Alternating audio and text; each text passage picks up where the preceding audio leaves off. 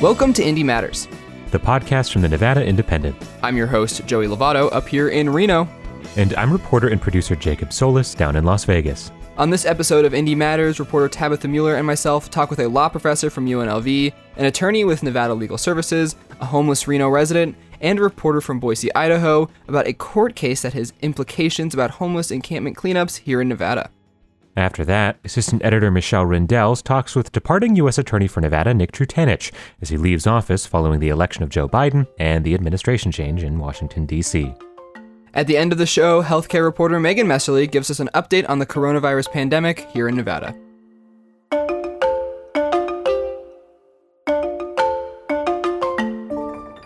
Amid a global pandemic and an unforgiving job market that's spurring housing insecurity and increased rates of homelessness, lawmakers are grappling with how to balance concerns that homeless individuals are creating safety and sanitation problems with the reality that there are not enough resources to protect unsheltered populations from the harsh elements of the environment. Stress on city shelter space and a lack of ability to house homeless populations has not halted cleanup efforts in the city of Reno or the city of Las Vegas. Advocates question the legal and ethical implications of moving people during a pandemic and when there is little shelter space available. You know, I've lost my possessions so many times. I'm just numb to it. It doesn't help to get mad anymore. Reporter Tabitha Mueller and I interviewed a few experts on the issue of homeless encampment cleanups and the legal implications. It's all predicated on one court case, Martin v. Boise. I'll let Tabitha take it from here. Martin v. Boise dates back to 2009 when six homeless plaintiffs in Boise, Idaho said city laws prohibiting them from sleeping outdoors within the city limits violated their Eighth Amendment rights, which prohibit cruel and unusual punishment. So you have to make a determination based on whether you think you can get into that shelter on that day. And, and that's a determination. It's not as though these people are, are walking around, can look at an app and say, you know, is, is this shelter full? Is it, is it not full? The plaintiff's argument centered around the idea of sleep as a basic human right and made the case that it is cruel to wake people up or force them to move if they have nowhere else to go. The case went through nine years of litigation until it reached the Ninth Circuit Court of Appeals, a federal court that hears appeals from nine Western states.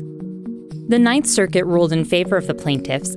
The court said if there are no sheltering options, the government cannot criminalize sleeping outdoors. After the Ninth Circuit decision, the city of Boise appealed the case to the U.S. Supreme Court, which denied the petition and let the decision stand. Even so, the outcome of the case only prohibited the criminalization of homelessness, meaning cities can't arrest or ticket people for being outdoors.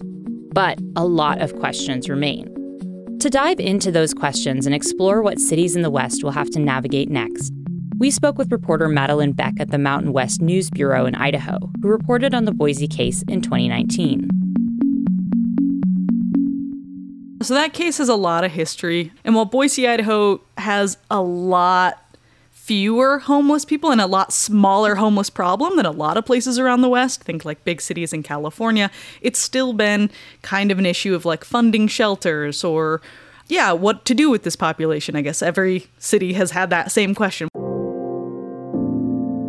So the city changed its ordinance to say, okay, we'll only cite people if there's no room at any shelters in town.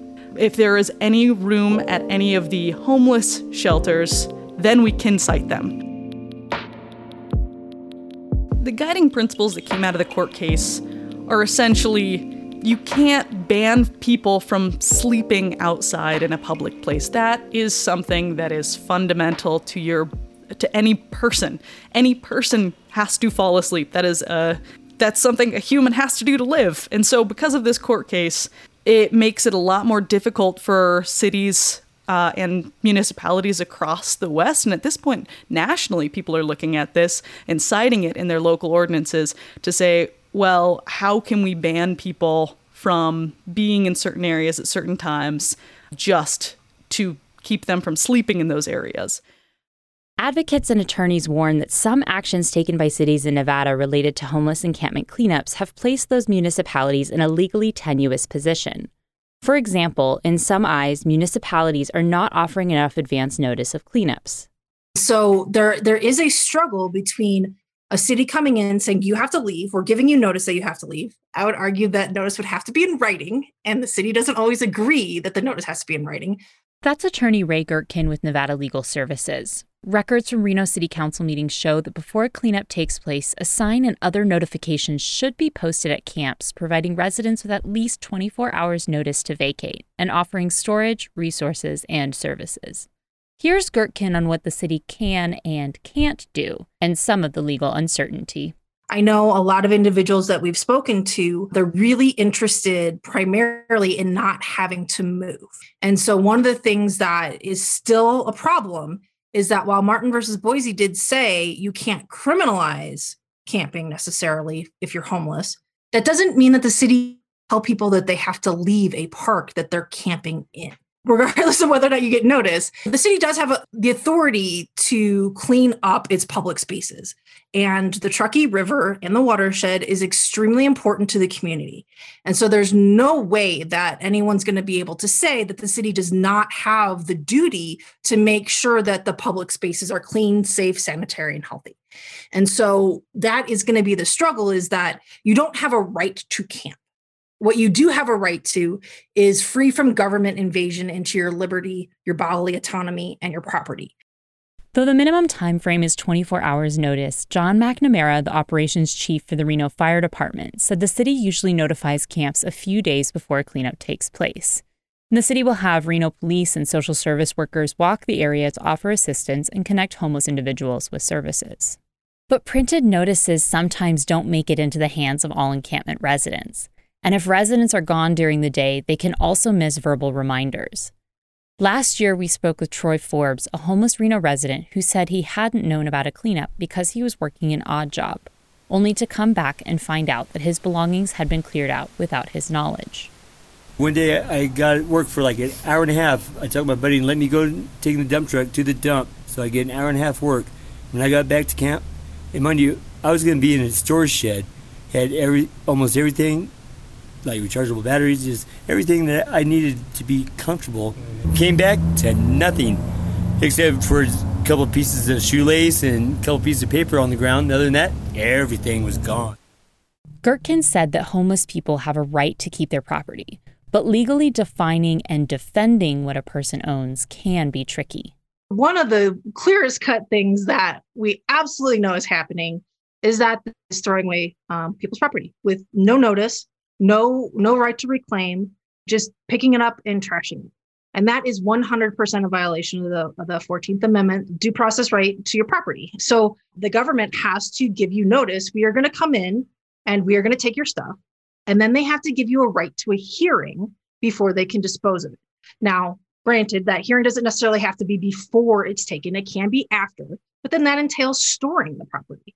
And we know for a fact that you know that is not happening. That when the camps are getting cleared the bulldozers are in the dump trucks are there the property is going. If you can't take it and, and the police officers are telling people if you don't take it it's going to get thrown away. And that is a constitutional violation. The challenge with litigating and protecting homeless populations is that it's hard to bring court cases forward because homeless people are often so transient and unaware of their legal rights.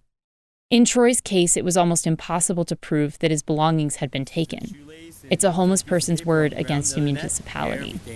Did you report it to anyone? No, because how can I prove it?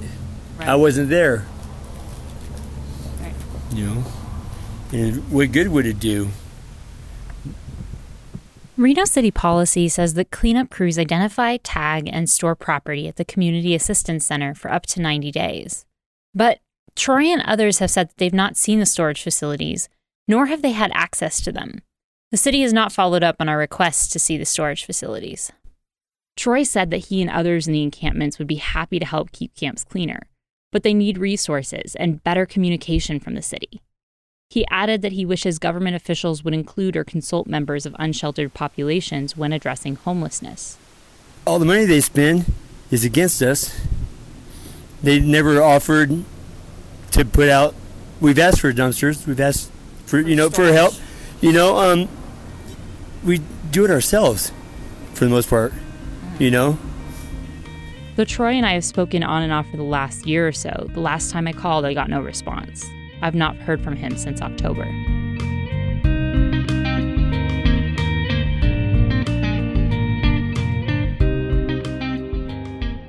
Though we've been focusing on Reno for this piece, there are similar situations happening in Las Vegas, including an ordinance that sparked controversy last January when Las Vegas wanted to ban sitting or sleeping on the sidewalk in certain parts of the city.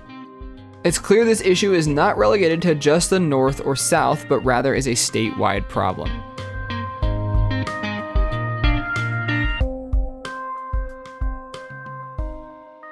Some have expressed concern that some of the actions taken by the city of Las Vegas are unconstitutional. What the court says is criminalizes a status, which is a sort of a controversial idea. And this is where the Eighth Amendment comes in. That's Ian Bartrum, a constitutional law professor with the Boyd School of Law at UNLV. The Supreme Court has held a couple times that there are at least one narrow class of things you can't criminalize, and those are things that are based on status. Which, when I say status, it means it's something about me. I can't change this. So it, the, the court has said it doesn't make any sense to make it criminal if I can't do anything about it. So the seminal case in that is a case about drug addiction. Robinson is a case, and it was a case where state had made it criminal to be addicted uh, to drugs. Wasn't punishing doing the drugs, right? That can still be criminalized but the status of being an addict was made criminal. And the Supreme Court said you can't do that because people don't have any control. Martin v. Boise is they said that sleeping outside when you're homeless is like that, right? If there's no other place to sleep, then you really have no choice. It's really sort of a feature of your homelessness that you're going to have to sleep outside.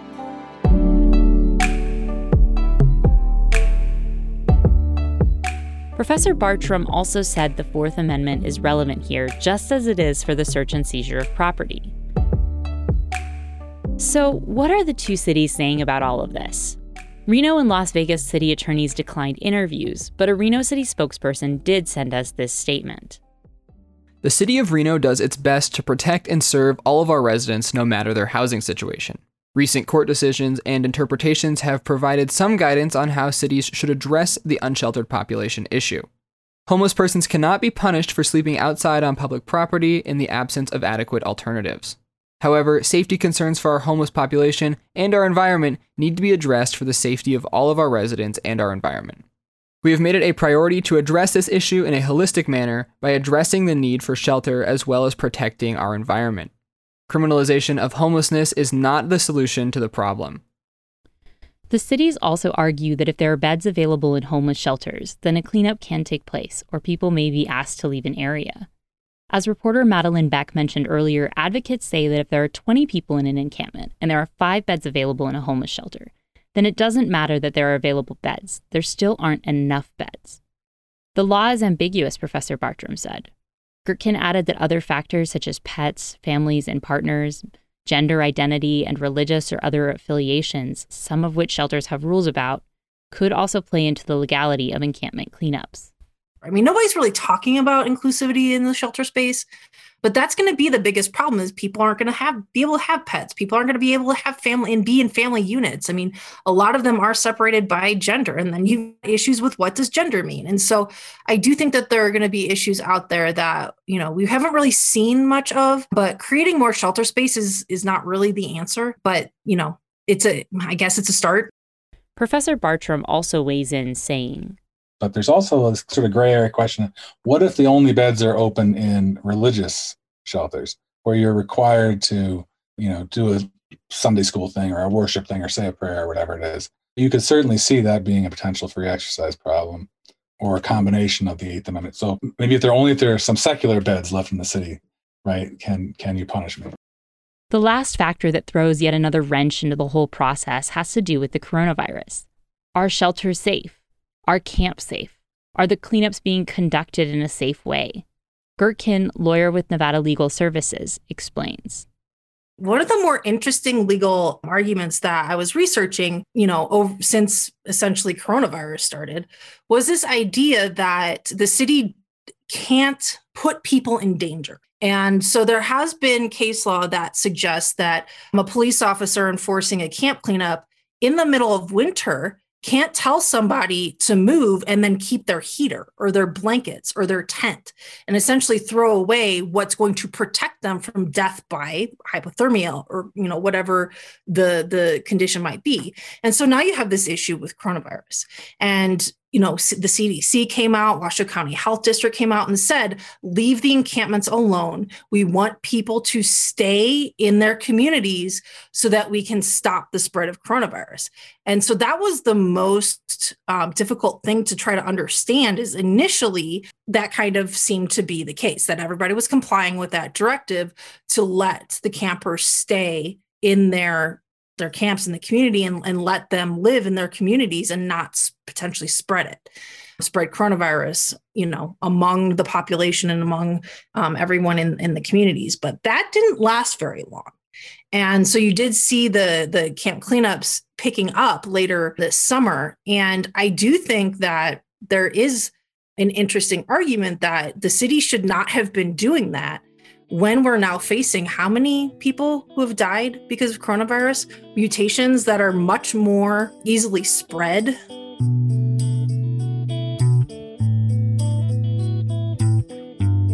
The gray area in all of this is apparent from every angle from how the cleanups are being conducted, to who is conducting them, to the amount of notice given, to property rights, to the definition of living in a public place versus camping there.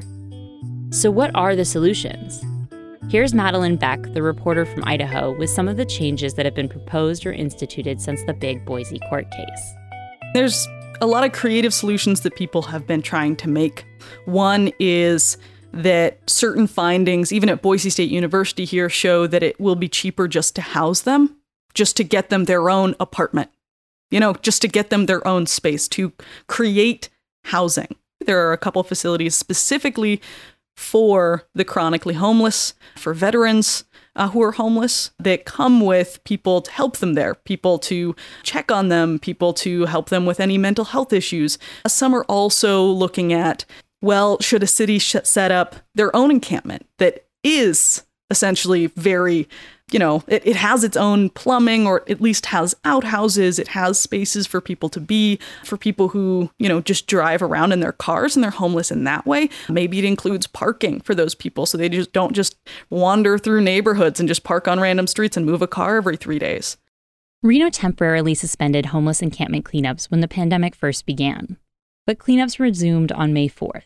And from May until November, records show that Reno conducted about 167 cleanups. The most recent cleanup in northern Nevada took place on Tuesday, February 16th in the city of Sparks. And there are more cleanups planned by both Reno and Las Vegas in the coming months.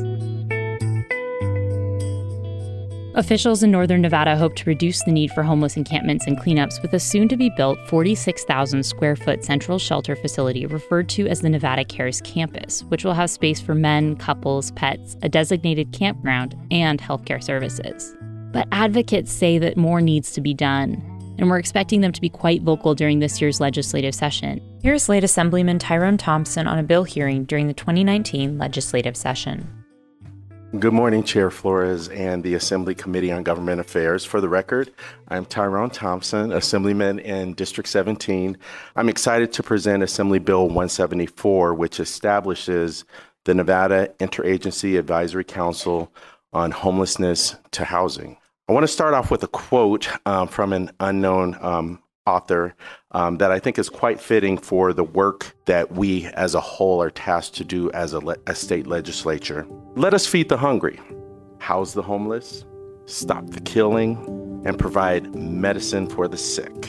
And when we have all accomplished that, then we can sit around and argue about everything else.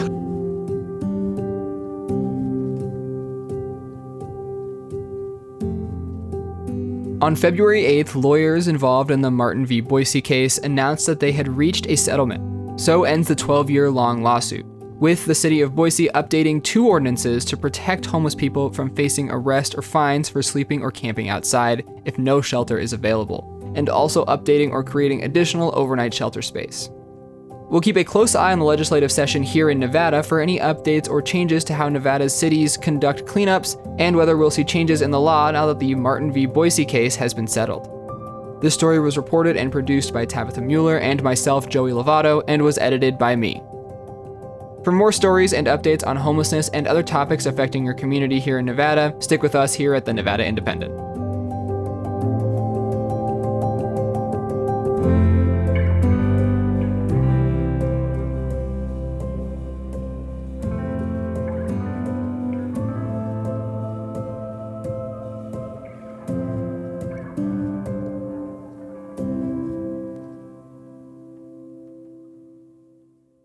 Nick Trutanich has been the U.S. Attorney for the District of Nevada since he was nominated by President Trump and confirmed by the Senate two years ago.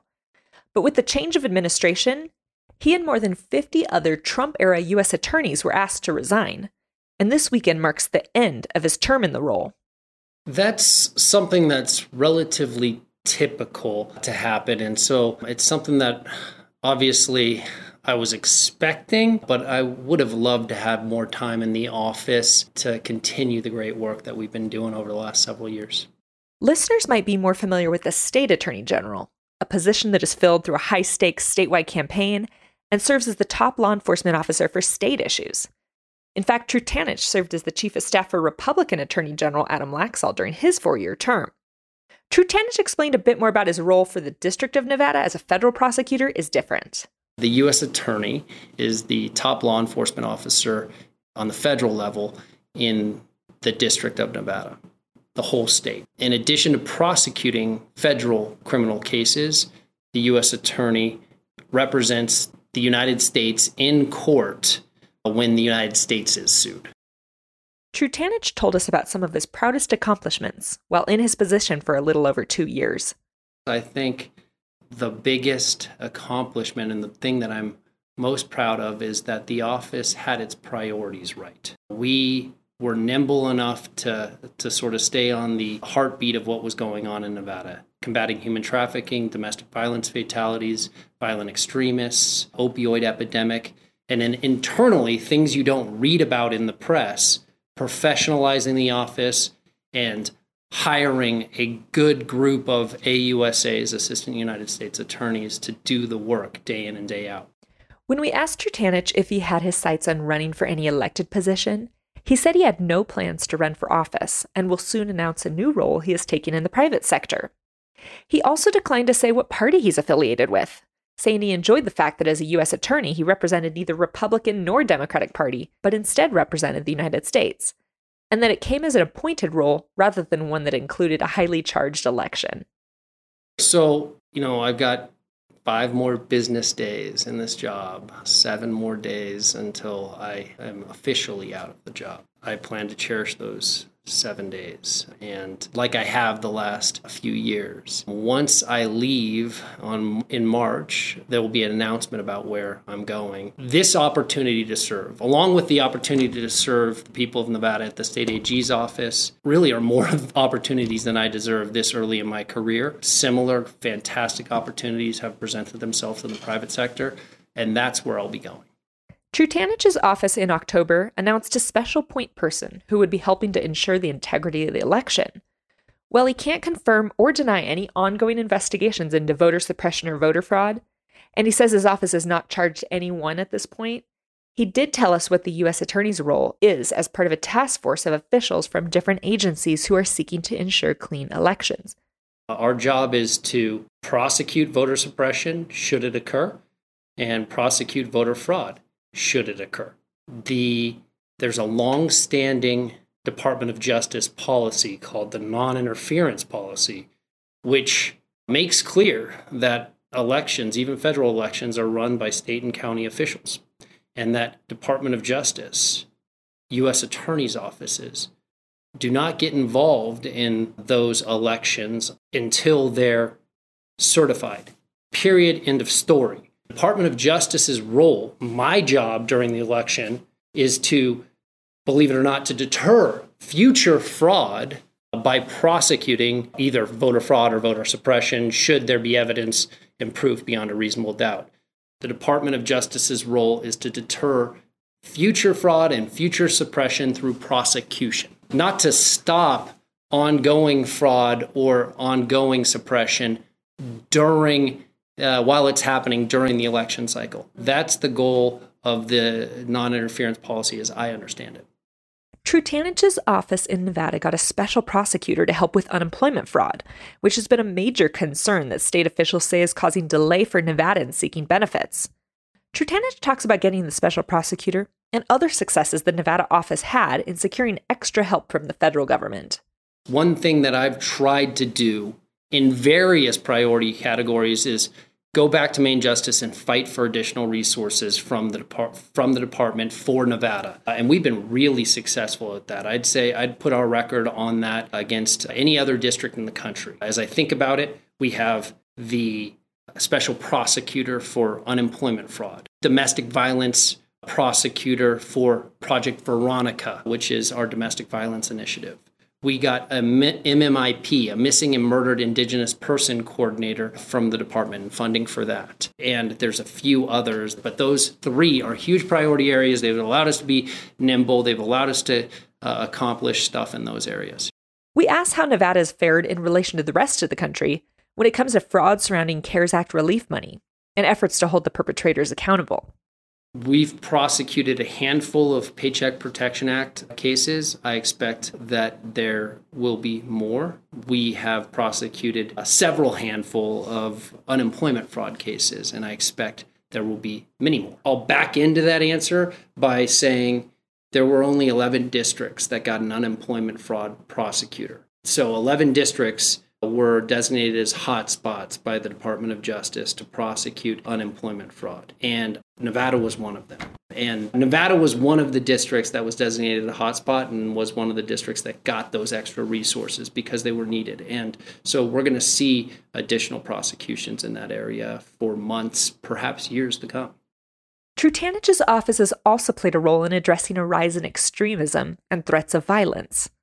So we can't do our job at the U.S. Attorney's Office without our partnerships that we have at the state and local level. 85% of law enforcement is at the state and local level. We are the other 15%.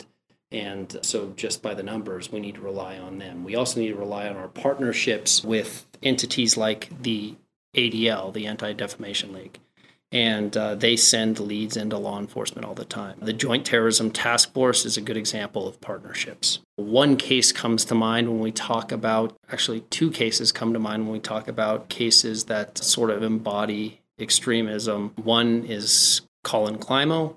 The other is the Boogaloo Boys. And the Boogaloo Boys case obviously is still ongoing, so I'm going to limit my comments there. The Conor Climo case isn't. I'm going to talk about both in turn. Conor Climo was an individual arrested in the summer of 2019, shortly after the Dayton, Ohio, and El Paso, Texas shootings happened on the same day. We just we had been sort of monitoring his online activity for months and at that point, we thought, well, it is probably time to to do some type of overt action to in hopes of disrupting it. And we did a search warrant within a few days. After the search warrant, we found bomb making materials and charged him that day with possession of bomb making materials. He pled guilty and was sentenced. I believe that that case disrupted somebody that was on the path to potentially, if his schematics were to be believed, attack a Jewish synagogue or a LBGTQ bar on Fremont Street. I'm proud of that case. Uh, the Boogaloo Boys is another case. That case, obviously, in the wake of George Floyd's death, there were protests going on here in Reno and also in southern Nevada around the courthouses. There was, as alleged, there was a plan to go to the protests to attack law enforcement and protesters in an attempt to instigate violence. And the three individuals were arrested just miles away from those protests, too. And sort of, I think that overt action, that disruption, likely saved saved a significant amount of violence, perhaps lives. But he says some of the things he's most proud of are simply running a solid operation at the U.S. Attorney's Office. I want to talk a little bit about the stuff that the day to day stuff in this office that really gets me out of bed too. And that's the work, that's the people that we brought in, the people that have been here, the people that we brought in, the public servants that do the work. So when I got here in January of 2019, there was a 40, nearly a 40% vacancy rate in the office. Double the vacancy rate of any other district in the country. So we needed to build a team uh, of prosecutors and and staff professionals to do the work. We've hired 75 of them, and I am excited to see the work that they're going to do as prosecutors for the Department of Justice for years to come. I think that in investment early on in revamping the hiring process and getting people on board quickly paid dividends in 2020 to the, the body of casework that we've been able to accomplish. And it's as those prosecutors develop, they're going to bring more complex cases, they're going to bring more impactful cases, uh, and I'm really excited for that. I have this office is bigger than me, it's about the people in it. And whoever is the next U.S. attorney, I wish them well. Make sure that the office is doing equal justice for all and that culture pervades every corner of this office. And I have all the confidence that they'll carry on the initiatives that I've started and the initiatives that were started long before I got here. The Department of Justice, through the U.S. Attorney's Office, has the ability to make Nevadans' lives better. Safer communities, getting high level drug traffickers off the street, getting human traffickers behind bars where they deserve to be, and uh, combating the opioid epidemic. That's why this office needs to run properly because it has a real impact on the people of Nevada. After Trutanich leaves this weekend, an acting U.S. attorney will take his place until a new top federal prosecutor in Nevada is nominated by President Biden and confirmed by the U.S. Senate. You can find a written version of this story on our website. The story was originally reported by me, Michelle Rindels, and Joey Lovato helped run the mics and edited the piece.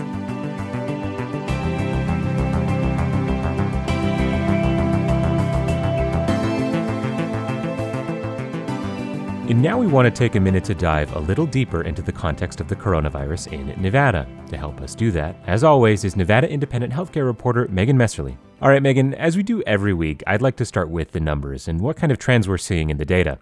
So, noting that we're recording at around 9:30 a.m. on Friday, February 26th, uh, what can you tell us about those trends? Yeah, so we're sitting right now at um, nearly 293,000 COVID 19 cases confirmed statewide since the beginning of the pandemic. We've been talking now over the last couple of weeks about how the number of new reported cases has generally been decreasing uh, day over day now for, for several weeks.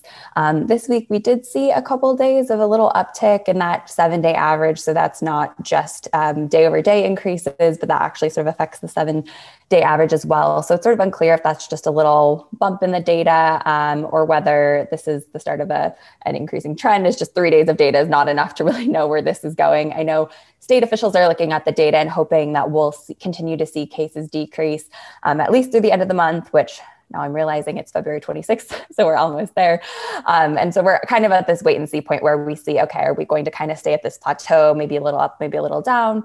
Um, are we going to go right into another increasing trend, which is really what happened when we um, saw cases decrease in September? They decreased, decreased, then just went right back up. So we're kind of in this wait and see period where we don't really know where the data is going to take us, what the impact of, of vaccination is going to be, and what the impact of these new variants is going to be. So it's worth talking a little bit about deaths as well. So we're at a little more than 4,900 deaths uh, from COVID 19 in Nevada. Now, we have seen the number of new reported deaths day over day go down, which is uh, good news. Again, we see that sort of lagging trend. Um, so we, but we are see, starting to see some improvement in that data, which is good news. And then we have seen improvement in the hospitalization numbers as well. We're at 532 hospitalizations as of the last reported day. Uh, it's worth noting that we were above 2,000 at the worst point uh, in the fall and winter so we've uh, you know significantly come down from that point, but we're not as low as as we were back before cases started increasing in September. Uh, now on the vaccination front, which is obviously what everyone is focused on right now, uh, statewide we've administered about uh, 622,000 vaccinations statewide. That's first and second doses combined. Uh, and looking at the numbers, that means about 13.6% uh, of Nevadans are either partially or fully vaccinated. That means they've either gotten their first shot or both shots of the COVID 19 vaccine. So we have seen that uh, percentage of Nevadans vaccinated uh, creep up. Obviously, we'd like to see it creeping up even faster, but um, we are starting to see some improvement in those numbers. Okay, so uh, I want to talk about those vaccines for a second because uh, we finally got to the over 65 group. So now anyone over 65 in the state of Nevada is uh, eligible to get their vaccine. And now the people next up really want to know. So that would be those with pre existing conditions. Uh, they still can't get it. Do we have any idea when that might change? Yeah, it's a good question, and it's one I get quite a bit. Uh, unfortunately, there's not a clear answer at this point on when those folks with pre existing conditions uh, will be eligible to get the vaccine, at least in Nevada. Uh, they are eligible in some uh, other states already.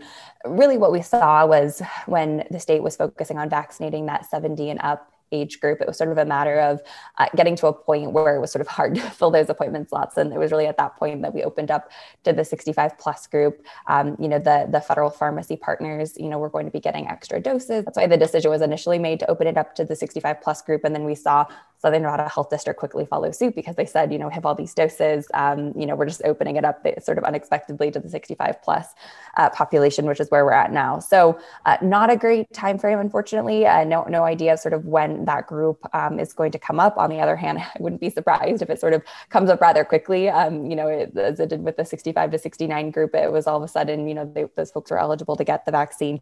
Uh, so it might be a similar uh, situation, but I know state officials are hopeful, at least with you know more doses of the vaccine coming to the state and seeing those allocations increase, that hopefully it'll be sooner rather than later. All right, and one last bit of vaccine questioning, and that's related to the Johnson and Johnson vaccine. Now, we expect it to be approved anytime soon, but do we have any kind of idea what the approval of that vaccine might have on Nevada's vaccination efforts? Yeah, I mean, it's definitely going to impact, uh, you know, any any allocation of more doses to the state is, is, a good thing for our vaccination efforts. So I know Nevada and other states are, are eagerly waiting the the approval of that vaccine, hopefully sometime here soon. Um, the, the good thing that that state immunization officials have noted is that the the Johnson Johnson vaccine, as we've talked about before, is only um, a one shot vaccine, so a lot easier than having to come back for your, for your second dose on the appointed day. Um, additionally, it isn't uh, as difficult to store as the Pfizer and Moderna vaccines. It doesn't require the same kind of um, cold storage that, that both of those do. The Pfizer's a little bit trickier than Moderna, uh, but Johnson Johnson's e- even easier. It's, it's stable in the fridge for quite a bit. So um, that makes it a lot easier in terms of getting that vaccine out to folks and uh, a lot more stable to, to, transport and store as well. So uh, it will have an impact. I think it's a question of, um, you know, we, have heard about Johnson and Johnson sort of ramping up uh, vaccine doses. They've promised a certain amount uh, by the summer, but um, the, the, initial reports are at least that you know might might take some time to get those doses coming to states. So so it will have an impact. It's just a question of um, how quickly it does. All right. Well, if you want to know more about the coronavirus in Nevada, you can head to our website, thenevadaindependent.com. There you can find weekly updates from Megan in her coronavirus contextualized series, as well as a regularly updated dashboard with all the latest COVID 19 data. Megan, thanks for joining me. Thanks for having me.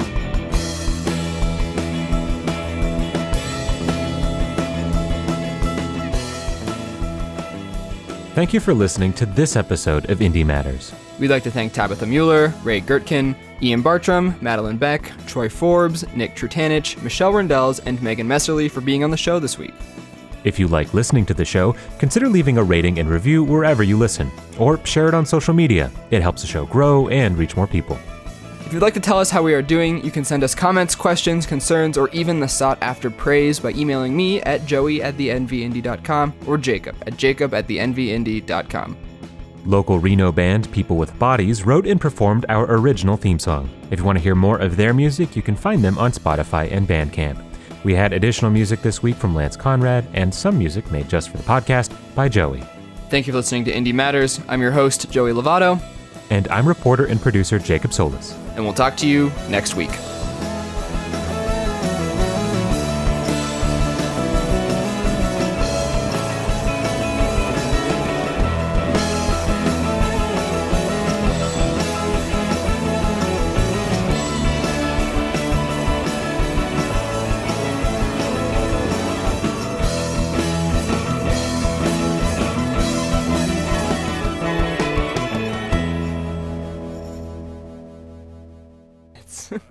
Many graphs to make. Yeah, if you give it graphs for hours. I will I will try and listen while I make graphs. It will we will see.